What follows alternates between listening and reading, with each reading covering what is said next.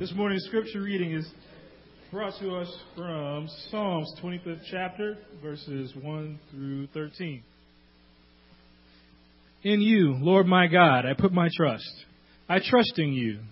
Do not let me be put to shame, nor let my enemies triumph over me. Nor one who hopes in you will ever be put to shame, but shame will come to those who are treacherous without cause. Show me your ways, Lord. Teach me your paths. Guide me in your truths and teach me. For you are God, my Savior, and my hope is in you all the day long. Remember, Lord, your great mercy and love, for they are from old. Do not remember the sins of my youth, but my and my rebellious ways, according to your love. Remember me, for you, Lord, are good. Good and upright is the Lord. Therefore, he instructs sinners in his ways. He guides the humble in what is right and teaches them his way. All the ways of the Lord are loving and faithful toward those who keep the, the demands of his covenant. For the sake of your name, dear Lord, forgive my iniquity, though it is great. Who then are those who fear the Lord? He will instruct them in the ways they should choose. Then will spend their days, they will spend their days in prosperity, and their descendants will inherit the land. Good morning again, everyone. Thank you, Jerome, and thank you, Clark Morris and Steve Gibney, for helping leading our worship today. Um, this week, as I was working on my message, I had the radio on, and a commercial for Burger King came on the radio. Now, Burger King's slogan is still have it your way. This has been their slogan now for over 40 years. And it kind of means that you're in the driver's seat. Um, when it comes to your hamburger, you have the freedom of choice to get it however you want. Have it your way. Well, I don't know if you've noticed lately, just in the past year or two, Burger King has actually made a change to their slogan, to their ad- advertising campaign. They're still using Have It Your Way, like they've been doing for over 40 years. But they've added a new slogan. Have you noticed? Be your way. Be your way. A representative for Burger King says that the change is made in an effort to connect with a person's lifestyle to connect with a person's lifestyle. Now, we live in a culture where we have a lot of freedom, and we have a lot of choices. We have a lot of freedom of choice. You are in the driver's seat. It's sort of become part of the American dream to have it your way and to be your own person. You can be anything that you want in this country. You can choose your own career path. You can go to college where you want to go to college. You can choose who you want to date and who you want to marry. You can choose what you eat, what you wear, and how you do your hair, or how not to do your hair. You can even choose whether you want to be male or female. You're in the driver's seat. This is a country where it's all about you the individual. You are encouraged to be whatever you want to be. Now, don't hear what I'm not saying. Freedom of choice is not a bad thing. I'm glad that I have freedom of choice, that I can choose my own career path, that I can choose who I wanted to date and who I wanted to marry, and what I want to eat and what I want to wear, and whether or not I want to do my hair uh, freedom of choice is a great thing. But there is such a thing as having too much of a good thing. What happens when you become so spoiled by this freedom that you expect the same treatment from God? What happens when you pray to God with the expectation that you can have it your way? Or what happens when you open up your Bible with the attitude that you can be your way? What happens when you read 1 Corinthians 9:19, which says, "Though I am free and belong to no man, I make myself a slave to everyone." Or what about 1 Corinthians 10:23, which says, "Everything is permissible, but nothing but not everything is constructive. Nobody should seek his own good, but the good of others. Now, to the ears of many in our culture, this sounds terrible. Have you ever experienced a kick in the gut from God? You read Scripture, or God does something, and it's just changes your whole outcome. These verses are a kick in the gut from God. Why would I choose to make myself a slave, not only to Christ or my spouse, but to everyone? Why would I choose to look after the good of others instead of myself? That's not what this country is all about. This is about have it your way. Be your own person, about the individual. In Matthew chapter 19, we read about a young man who has this very struggle. A young man who was uh, he was used to having it our, his way, kind of like us. He was a man who probably had too much of a good thing. And he was a man that experienced a swift kick in the gut from God. So let me read you his story in Matthew 19. Uh, I'm going to start in verse 16. It says, Now a man came up to Jesus and asked, Teacher, what good thing must I do to get eternal life? Why do you ask me what is good? Jesus replied. There is only one who is good. If you want to enter life, obey the commandments. Which ones? the man inquired. Jesus replied, Do not murder, do not commit adultery, do not steal, do not give false testimony, honor your father and mother, and love your neighbor as yourself. All these I have kept, the young man said. What do I still lack? Now, the Bible doesn't give the name of the rich young man in Matthew chapter 19, but uh, humor me a little bit. It's easier for me to, to talk about him if he has a name, so I'm going to call him Brian. Now, Brian, I don't think that he is as innocent and sincere as we make him out to be. I think that Brian is looking for Jesus to commend him for his righteousness. I think this is why Matthew places Brian's story right after he tells the disciples that the kingdom of heaven belongs to those who are like little children. I believe that Matthew places this story about Brian because it is in contrast to a child's attitude. This is how not to be like a child. I think that when Brian asked, what do I still lack? He expected Jesus to say, Well, Brian, you lack nothing. You are the very essence of righteousness. Everybody, look at this man, Brian. Do you see him? Let's give him a round of applause. You, you should try to be like Brian. But Brian didn't get the answer he was looking for. Instead of getting a pat on the back or an applause, he got a swift kick in the gut. Jesus says that even though Brian obeyed the law, he was still lacking. You see, Jesus could see Brian's heart, that he was putting something ahead of his relationship with God. For Brian, it was his possessions, his wealth of money and wealth of, of possessions.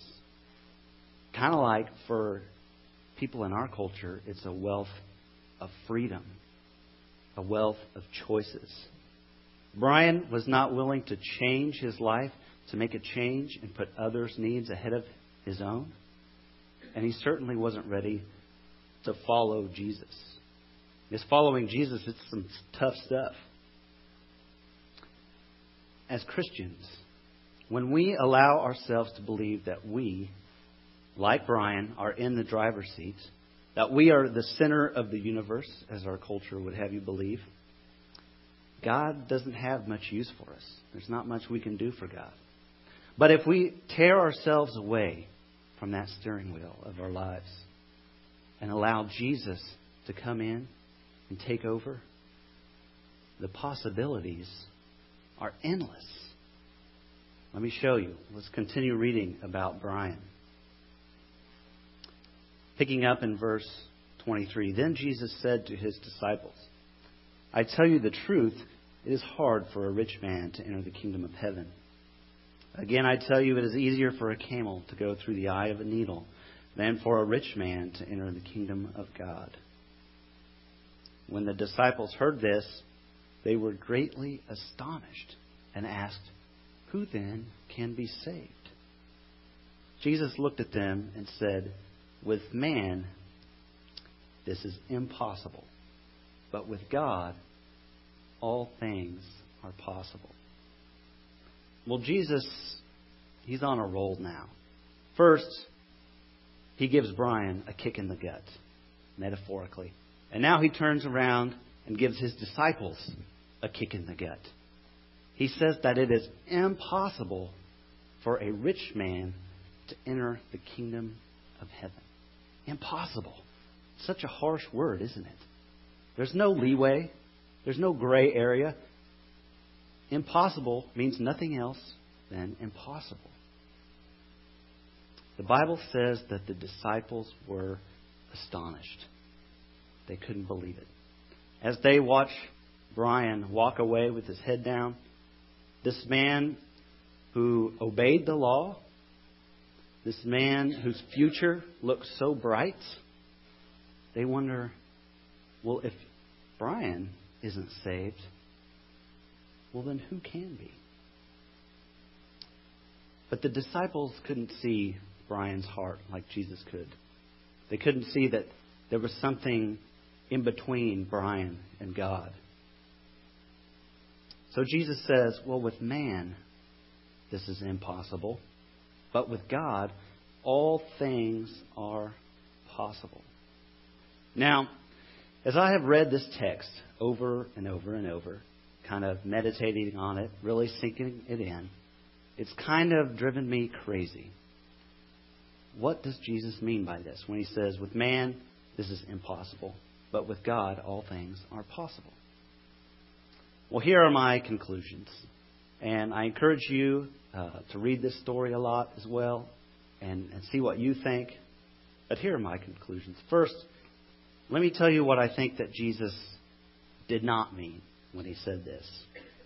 And Jesus did not mean to tell his disciples, well, don't worry about Brian. You know, I was a little bit harsh on him, but he's going to be okay. Because God is gracious. He's going to be all right. Jesus did not mean that, I don't think. And Jesus didn't mean that man is so far from God, so wretched, that he has no hope to live up to Jesus' expectations. I mean, why even try? Why all this effort? Why do I have to sell my possessions? Why do I have to be a slave, give up my freedom? Why do I have to go to so much trouble to follow Jesus? Isn't it easier just to praise God and rely on His grace? Thank you, God. I don't think that's what Jesus means here when he says, with man this is impossible, but with God all things are possible.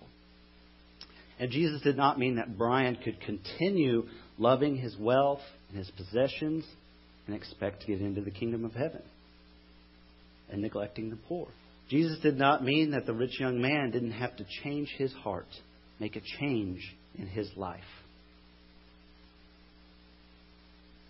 And Jesus did not mean that he would be saved if he did not first repent. Sometimes, especially in the culture that we live in, I think that we feel like it doesn't really matter what we do and who we are. Um, we're never going to be good enough, anyways. Uh, we have to rely on God's grace, anyways. So why try so hard? Again, why so much effort? Isn't it easier just to rely on God's grace and to have it your way and be your own way? I don't think this is what Jesus has in mind either. Instead, what I think Jesus meant was this when man tries to do life his way, relying on earthly things, whether it be a wealth of money or possessions, or whether it be a wealth of talent, or whether it be a wealth of freedom, when man relies on earthly things instead of God, in other words, if he won't start loosening his grip on the steering wheel and allowing God to come in and take control of their entire life, then it is impossible to enter the kingdom of heaven. But if you turn your life over to God, letting Him take control, giving Him all that you have, even your very life, when you do this, Jesus says, all things are possible. So Jesus is not saying that God will save Brian even if he's not interested in putting God first. Jesus is saying that when Brian decides to let Jesus have control rather than earthly things, look out because the sky is the limit. Remember what the apostle Paul says in Philippians 4:13. He says, "I can do all things through Christ who strengthens me." Now notice that Paul didn't say I can do all things through my wealth that strengthens me, or I can do all things through my career that strengthens me, or my freedom that strengthens me, or my talent, or my youth and my health that strengthens me. Paul is saying that Christ is the very foundation of his life. The, the thing that motivates him, that drives him, that is the basis for his decision making. Jesus is that. So when the culture tells you to have it your way or be your way, you might want to plug your ears. Don't listen to them.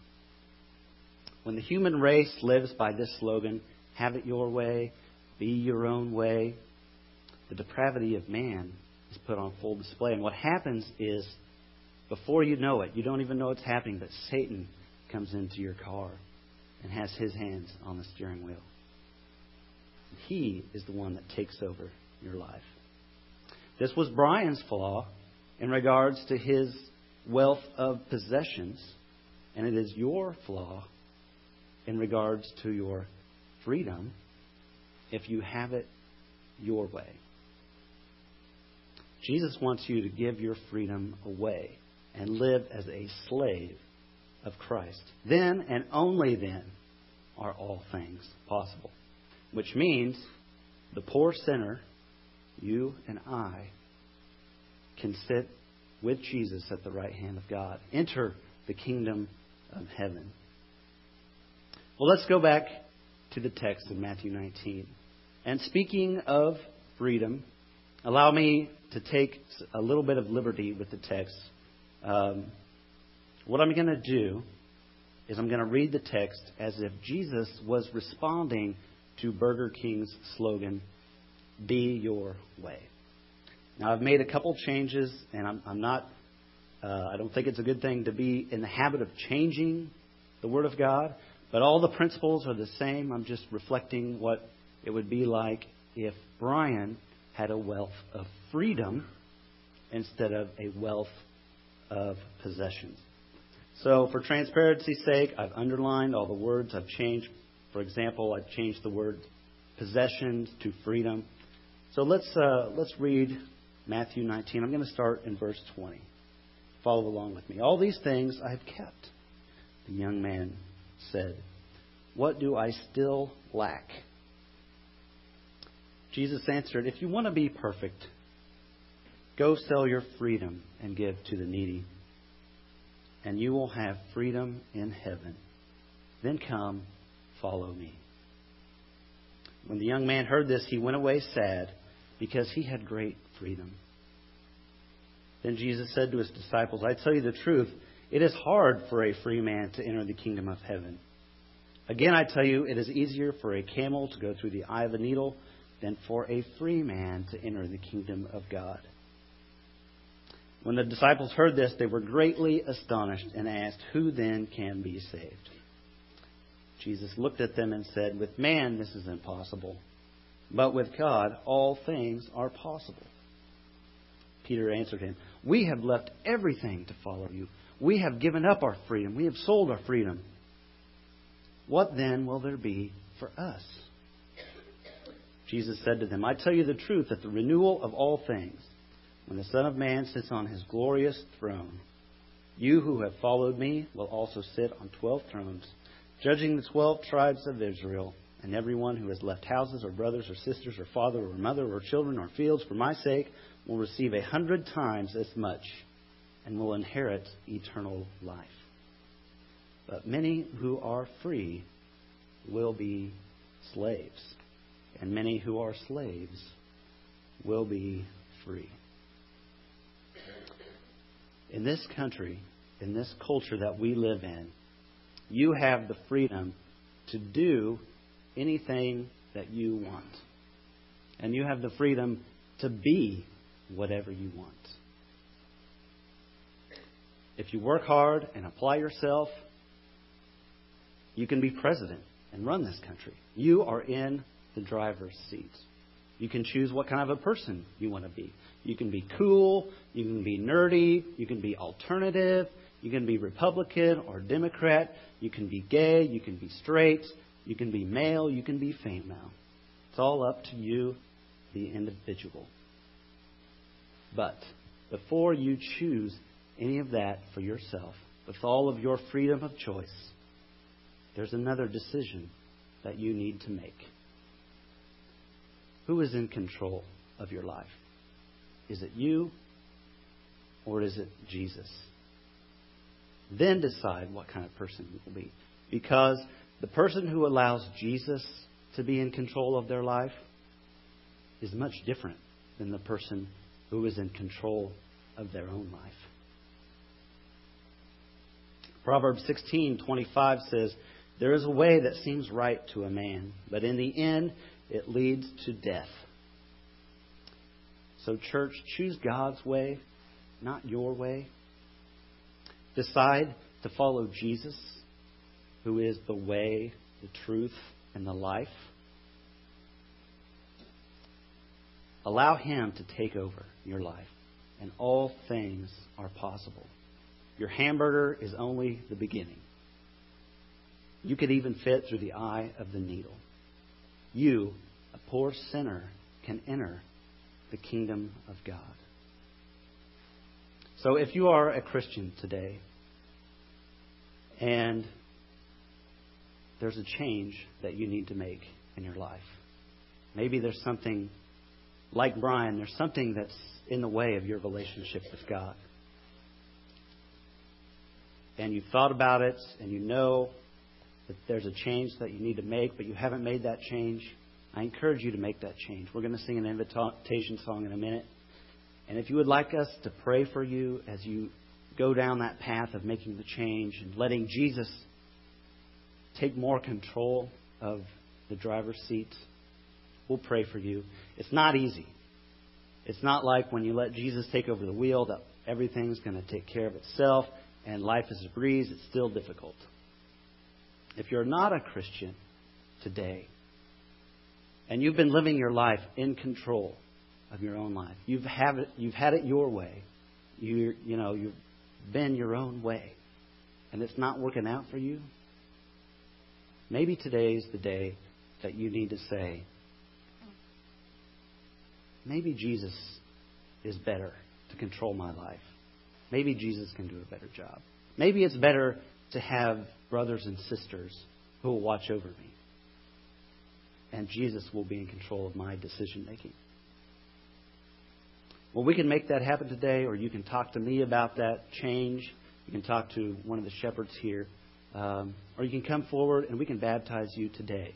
And you can start allowing Jesus to be the basis for your decision making. So, whatever your need, we're going to sing this song. Let's stand and sing.